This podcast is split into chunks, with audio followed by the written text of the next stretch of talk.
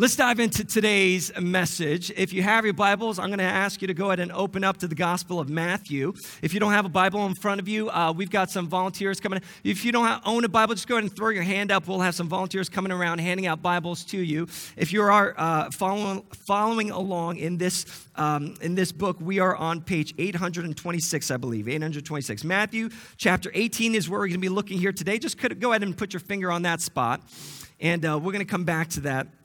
Matthew chapter 18, verse 28.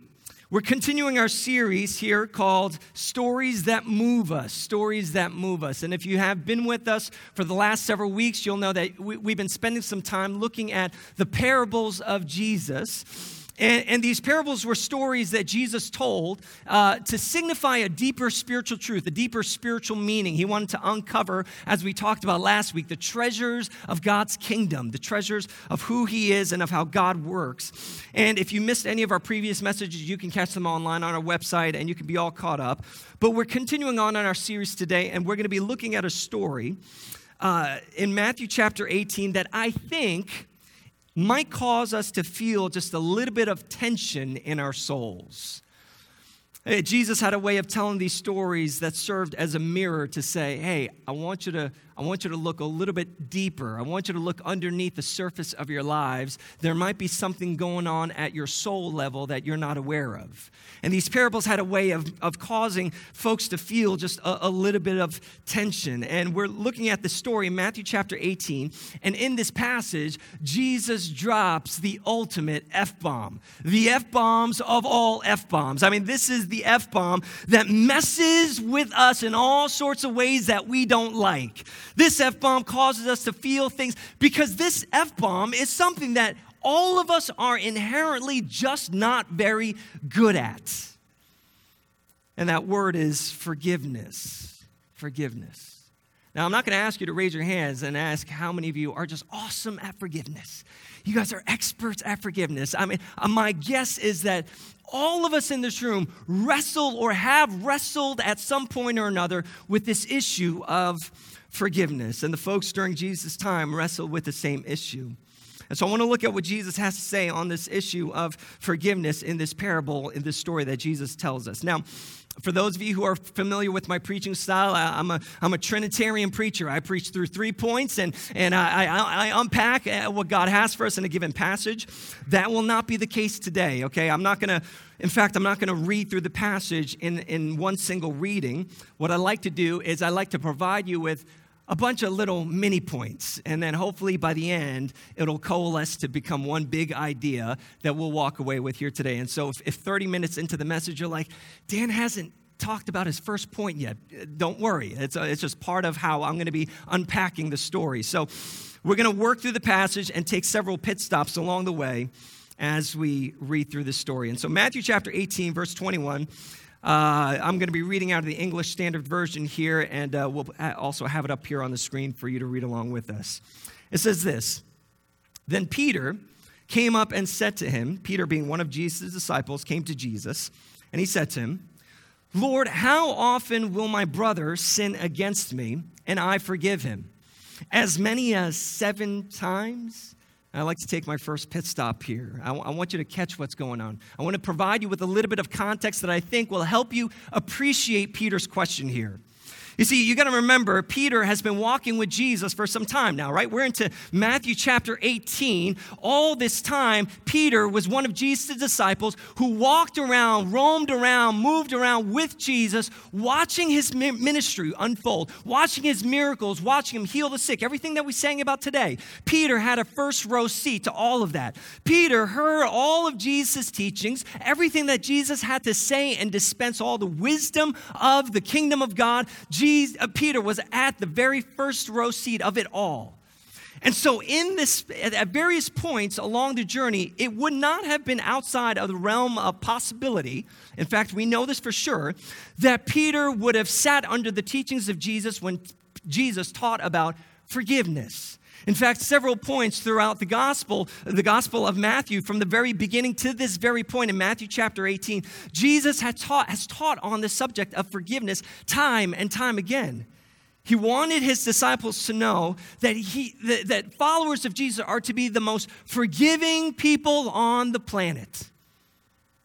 He wanted his disciples to know all throughout his ministry, guys, if you get anything, I want you to understand this. I believe that in the kingdom of God, in his rule and reign, in his economy, God's people, the followers of Jesus, if you identify yourself as a follower of Jesus here today, understand Jesus puts you in this category. He believes that as followers of Jesus, you are to be the most forgiving people on the planet. You are, the, you are to be the most forgiving people on the planet. How many of you know forgiving someone isn't very easy? It's hard, especially when you feel like the offense is disproportionately large, right? We say things like, You really hurt me, and so I'm having a really hard time forgiving you. And yet we're caught in this tension because Jesus is calling us to be forgiving people. We know what he's calling us to, and we're just having a hard time getting there. And Peter is caught in that place. Peter knows what is being asked of him. He knows, I know, Jesus, you've been talking about us being a forgiving people, that we are to be the most forgiving people on the planet. I know that. But Peter does something here that we do with God all the time. Peter does something here in this passage, right in this opening verse, in his opening question, that we do with God all the time. He's like, okay, Jesus, I know what you're asking of me. I know you're telling me that I ought to be a forgiving person, the most forgiving person on the planet. I understand that. But in reality, but in reality, those three words is what is embedded underneath this question. But in reality, how many of us have done that before, right? We, we open up God's word and we read the red letters and we say, wow, that, that, that's good, Jesus. But in reality, but in reality, I know, God, what you're asking of me, but in reality, Jesus, I know what you've taught. I know what you taught me to do, but in reality, but in reality. You see, that is what's underneath this question that Peter is asking. Jesus, I know what you taught. You know, I know that you've asked me to be a forgiving person, but in reality, Lord, how many times do I forgive my brother? But in reality, because you see, in the Jewish tradition, you got to understand this, where Peter's coming from. In the Jewish tradition, you were taught the three strikes and you're out rule. Turns out they're more American than Jewish. They, they might not have played the game of baseball, but they certainly understood the rules. Three strikes and you're out. In other words, if someone offended you up to three times, in the Jewish culture, it was understood that you ought to forgive that person up to three times because it was understood that by the third time, surely the offender would see their wrong and come around. Surely by the third time, they would see their offense for what they, what they did, and they would come with a truly repentant heart. And, and, and at the third time, you would forgive them and they would go on their way. But the fourth time, if, if you were offended a fourth time, well, now they're on their own. You are no longer liable to forgive them. And, and in fact, in certain Jewish traditions, they had an even stricter code. You had one shot. You screw me over once and you're done. That's how we roll in New York. I mean, that you do me wrong once, you're done. You know, and, and so in this culture, in this understanding, Peter enters into this. And he says, he says to himself, okay, I'm going to do one even better. Jesus, I, am going to really impress you here. Just, just watch this, all right? Um, I know you asked me to forgive my brother, and I know that, you know, in the Jewish tradition, we're to forgive our brothers three times if they offend us.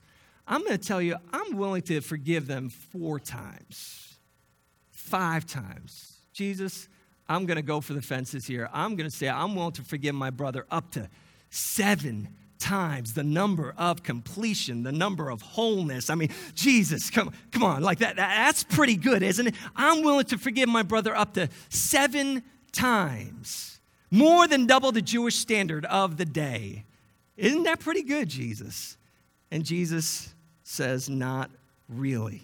In verse 22, he says, I do not say to you seven times, but 77 times. Not seven times, but 77 times. Now, don't get caught up on the number here. What, what, does he mean by seven verses 77? I mean, Jesus might as well have said a hundred times, a thousand times, a million times. Hear me, church. This is what Jesus is saying. He's saying, if you're keeping score, you've already missed the point. If you're tallying off how many times someone has wronged you, I'm telling you, Peter, right now, you have already missed the point.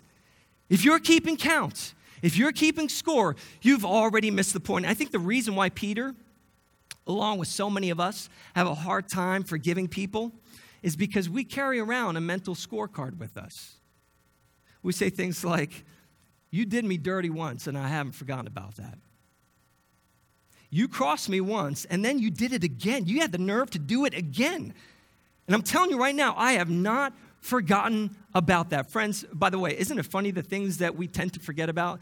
Things like, say, oh, I don't know, like God's faithfulness the way that God has provided for us, the way that God has paved the way and provided everything that we need for us, the way God has delivered us time and time again, uh, those things we, we forget about. But the ways in which people have hurt us, offended us, well, all of a sudden, our memories become magically intact, don't they? Like all of a sudden, no, no, no, that, I will never forget that. I'm never going to forget that. Now, let me just clarify something here.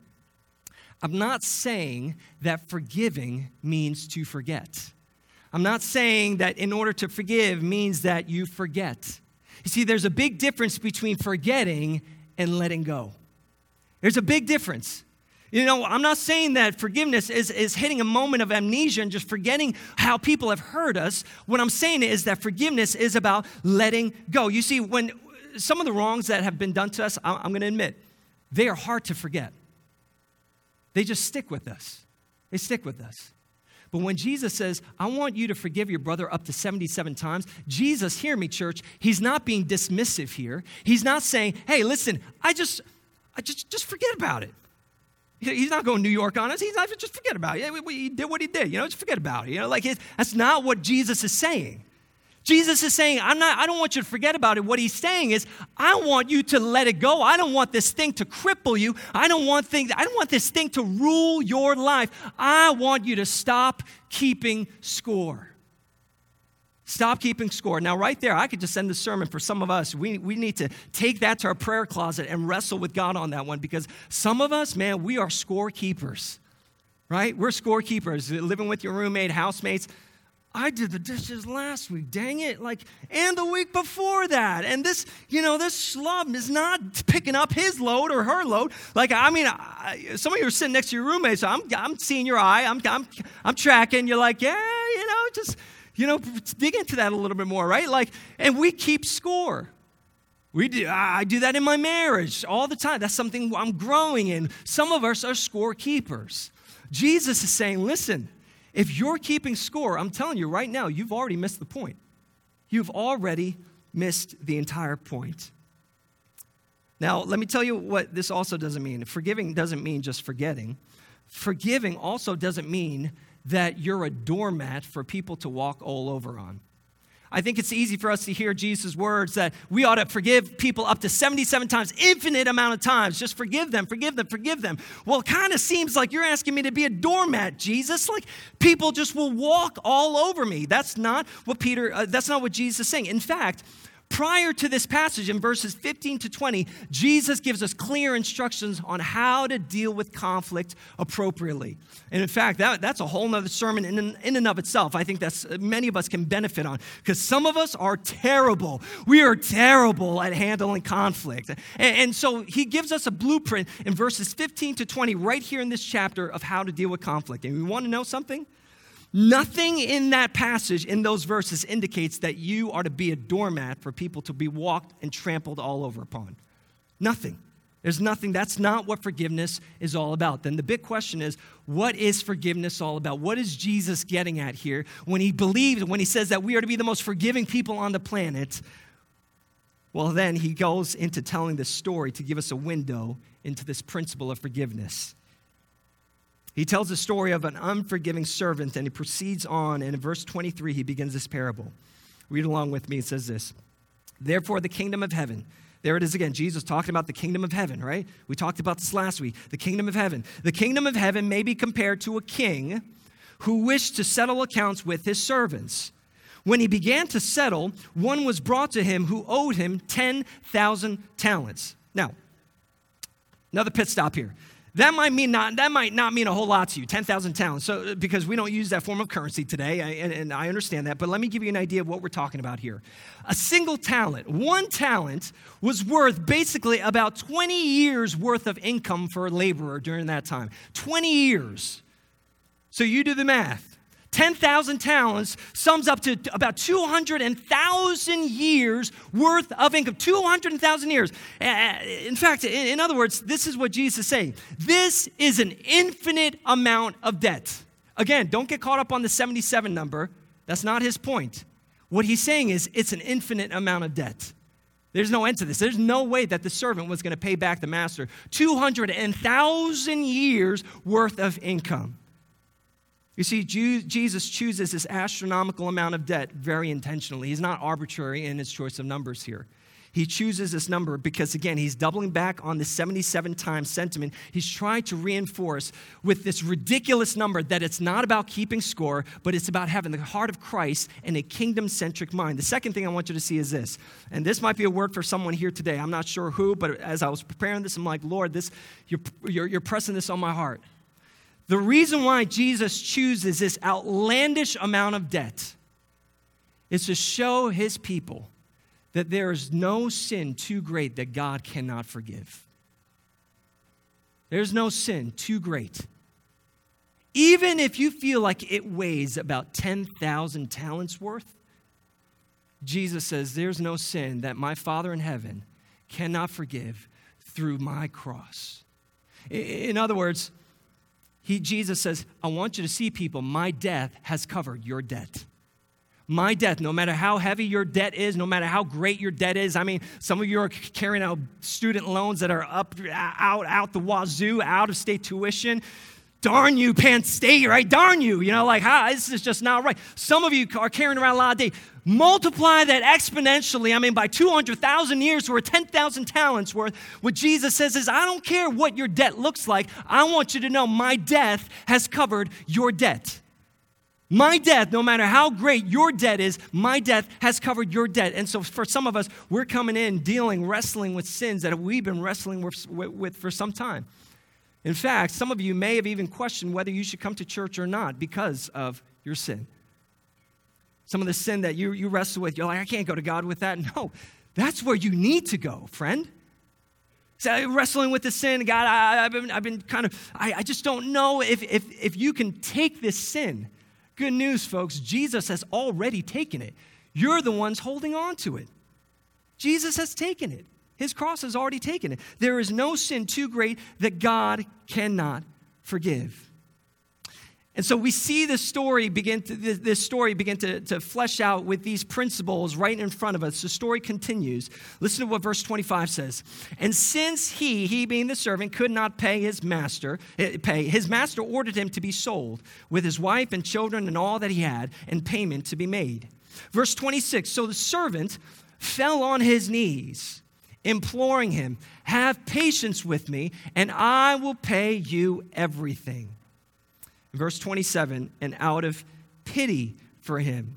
You know, the actual translation for this part of the verse, uh, in verse 27, would be better translated as, and having been moved with compassion, having been deeply moved to compassion, feeling deep compassion in his heart, deep compassion in his heart, the master of that servant released him and forgave him the debt.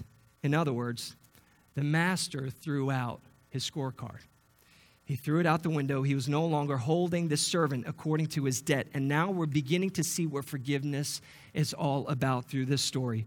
You see, forgiveness isn't about forgetting, okay? Because this master didn't forget what was owed him. He knew exactly. I mean, I'm telling you right now, if you noticed 10,000 talents missing from your bank account, I'm telling you right now, you don't forget about that. You know what the master knew what he was owed. He didn't forget about it. Uh, forgiveness isn't about being a doormat because a doormat has no choice. I want you to understand this. A doormat has no choice. A doormat simply takes it as it comes. But the master in this story, I want you to see, he had a choice. He had a choice. And he chose to free the servant and release him from the obligation of paying his debt. Now, we're going to come back to this concept of forgiveness as a choice in a little bit. But, but the story continues, and this is where the story takes a little bit of a turn. In verse 28, it says this But when that same servant went out, he found one of his fellow servants who owed him a hundred denarii. And seizing him, he began to choke him, saying, Pay what you owe. Well, again, a denarii or a denarius, singular form, is not a form of currency we use today. And so let me shed some light here. A denarius, a single denarius, was the equivalent to a single day's worth of wages. One day. So this guy is choking out this other servant for a hundred days worth of income. That's just a little over three months worth of wages. And he chokes him out and puts him in prison. Now, again, Jesus is not arbitrary in his choice of numbers here. He is very intentional about his numbers choice here. He's trying to show the absurdity of this story by contrasting these two debts. He's like, 200,000 years, 100 days. 200,000 years you you've been forgiven of, you've been released of, you no longer are held accountable to this debt. 200,000 years worth of debt, and you're holding on to 100 days, just a, about three months worth of debt. What he's saying is, church, perhaps it's time that you gain a little perspective. Perhaps it's time that we gain a little perspective. If Jesus were here today, I would imagine him saying something to us to the effect of, so, so wait a minute, let, let, me, let me get this straight. I forgave you all of your sins. I forgave you all of your wrongdoings, past, present, and the wrongdoings you don't even know you're going to make. I've already forgiven you of that. I've released you from all the ways that you have not walked according to my standard.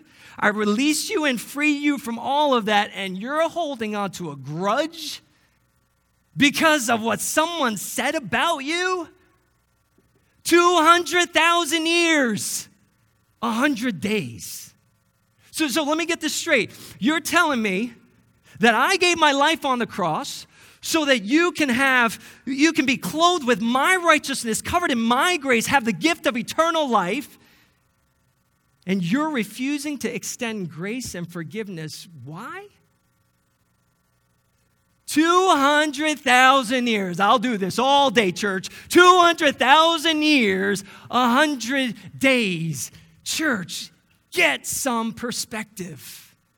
It's like Jesus, remember, he holds up this mirror to our lives, and it's like he's saying, Really?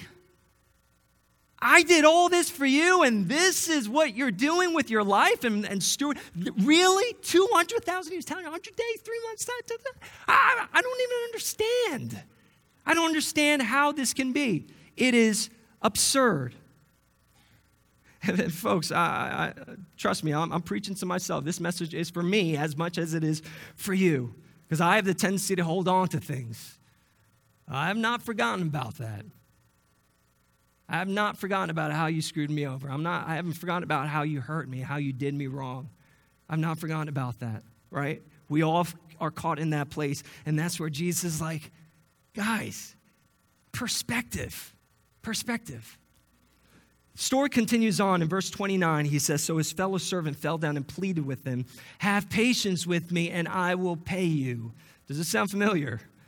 This is exactly what the servant did with his master. The difference here is in verse 30. In verse 30, it says, He refused. He refused. You see, this servant had the same choice that his master had, except this servant chose to refuse, to withhold forgiveness rather than to free and release his fellow servant. He refused and went and put him in prison until he should pay the debt. Forgiveness was nowhere in the picture. And verse 31, word gets around about what had happened. Verse 31 When his fellow servants saw what had taken place, they were greatly distressed and they went and reported to their master all that had taken place. Then his master summoned him and said to him, You wicked servant, I forgave you all that debt because you pleaded with me. And should not you have had mercy on your fellow servant as I had mercy on you? Don't miss this, church. This is huge. I want you to see what Jesus is saying. when you realize just how much you've been forgiven of, you begin to realize just how absurd it is to withhold forgiveness for others. It's absurd. It's ludicrous. It, in a lot of ways, it's illogical. It doesn't even make sense.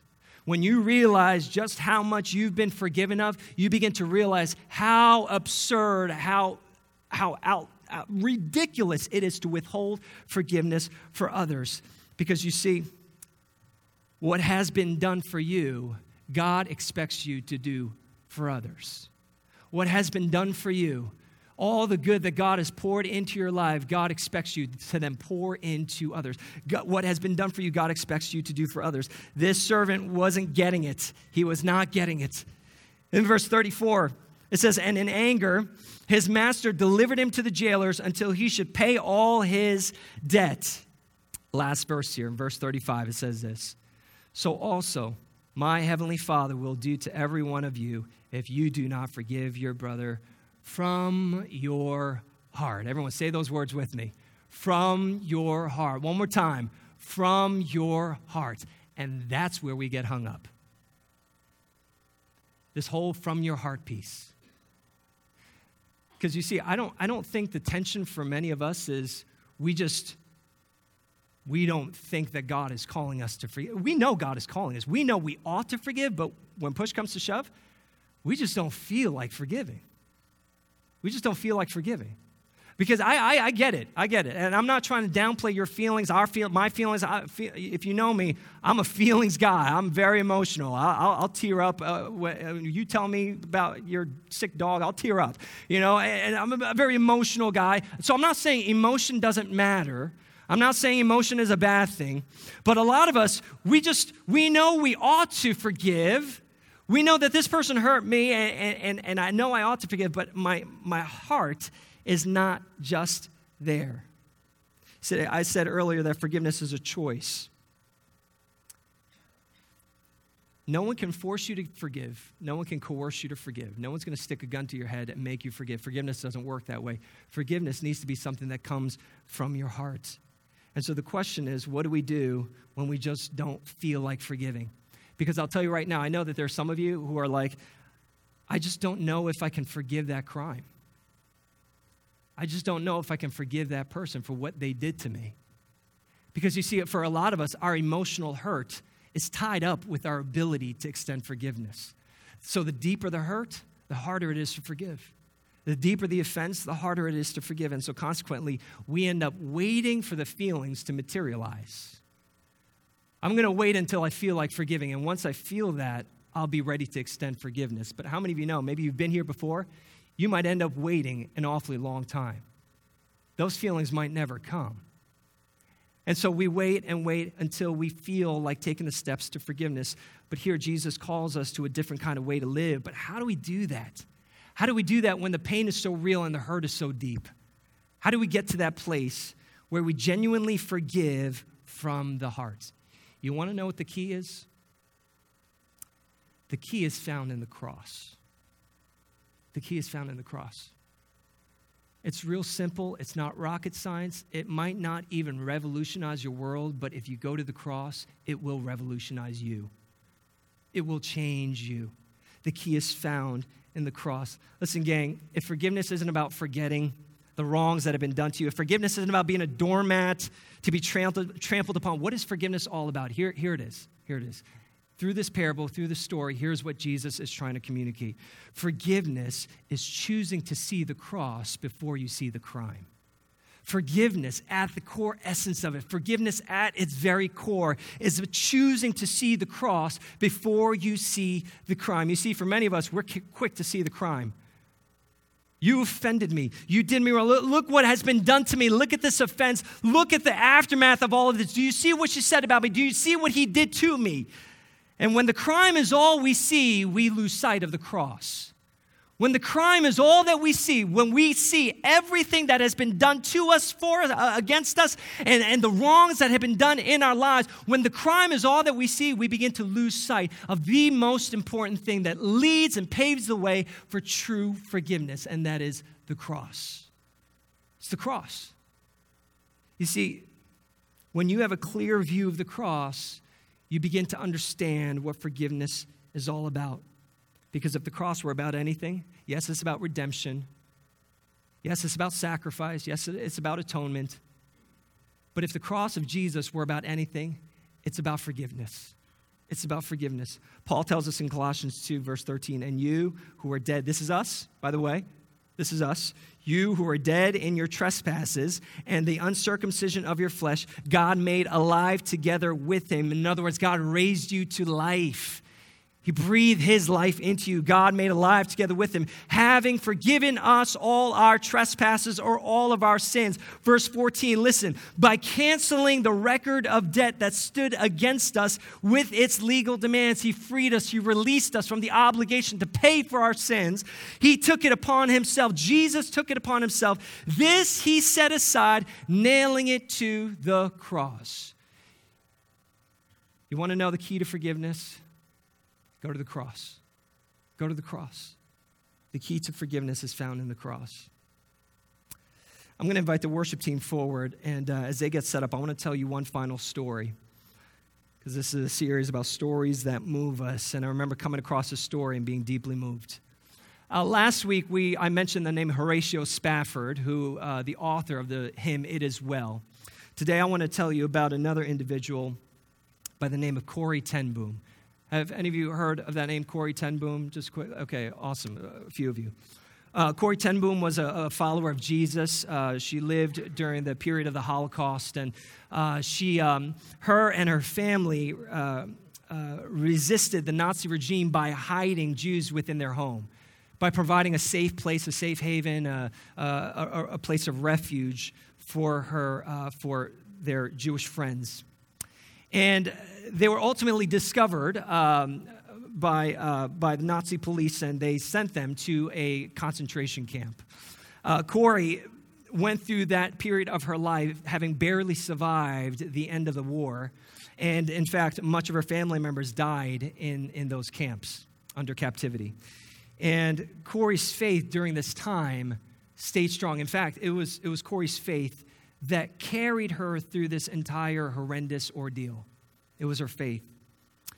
And so much for uh, during the uh, post-war years, uh, Corrie traveled all over Europe and, and in different places, uh, particularly in Germany, sharing her faith in Christ. On one occasion in 1947, while speaking in a church in Munich, she noticed a balding man in a gray overcoat near the rear of the basement room where she was speaking. That night, she had been speaking on the subject of God's forgiveness. God's forgiveness. But immediately, when her eyes saw that individual, that man in the back, her heart froze because she recognized him. She could picture him as she had seen him so many times before in his blue Nazi uniform with the visored cap. He happened to be the cruelest of the guards at the Ravensbrück camp where, where Corrie was, uh, was a, a um, suffer at. And, and in fact, it was in that camp under that guard that her sister had died. Corrie, it was in this camp under that guard who suffered the most horrible indignities, suffered the most horrible tragedies that one can even eh, have a hard time imagining. Yet here he was at the end of her talk. He comes storming down the aisle and he extends his hand out to Corrie and he begins to say, Thank you for your fine message. How wonderful it is to know that all our sins are at the bottom of the sea. You see, Corrie had said that during her message, and she had meant it. She had spoken so easily of God's forgiveness during her preaching moment, but here was a man who she despised, condemned, and hated with every fabric of her being. And she couldn't get herself to shake his hand. She was frozen in that moment. She couldn't extend forgiveness to this Nazi oppressor who she endured all kinds of suffering from. And she realized in that moment, this man has no idea who I am. I mean, after all, how would he, right? I, amongst thousands of, of prisoners, how would he recognize me? The man with his hand out, he began to, he continued to speak, and he said, You mentioned Ravensbrück in your talk with his hand still extended, he said, I was a guard there. And I'm, not, I'm, ashamed to admit it. I'm not proud of it, but it's true. But since then, I've come to know Jesus as my Lord and Savior. And I got to tell you, it's been hard for me to forgive myself for all the cruel things that I had done. But I know that God has forgiven me. And, and if you so would, please, I would like to hear from your lips that God has forgiven me too. And Corrie recorded her response in one of her books, and this is what she says I stood there. I, whose sins had again and again been forgiven, I could not forgive this man. It could not have been many seconds that he stood there, hand held out, but to me, it seemed like hours as I wrestled with the most difficult decision I had ever had to make. For I knew that I had to do it. I knew that. And it was as simple and as horrible as that. And still, I stood there with the coldness clutching my heart. And so woodenly and mechanically, I thrust my hand into the one stretched out to me. And as I did, an incredible thing took place. The current started in my shoulder, raced down my arm, and sprang into our joined hands. And then this healing warmth seemed to flood my whole being, bringing tears to my eyes. I forgive you, brother, I cried. I forgive you with all my heart. I forgive you with all my heart. For a long moment, we grasped each other's hands, the former guard and the former prisoner. And I have to say, I had never known God's love so intensely as I did then. You see, friends, I'm not saying forgiveness is easy goodness, no. Some of you know how hard it is to extend forgiveness. But what I am saying is, when we go to the cross of Jesus, what you find is that you've got everything that you need to be empowered to be the most forgiving people on the freaking planet. You got it. You have, you have it at your disposal. Why? Because the cross that Jesus hung upon is for us as much today for us as it was during that time 2,000 years ago for the people that Jesus died for. It's for us.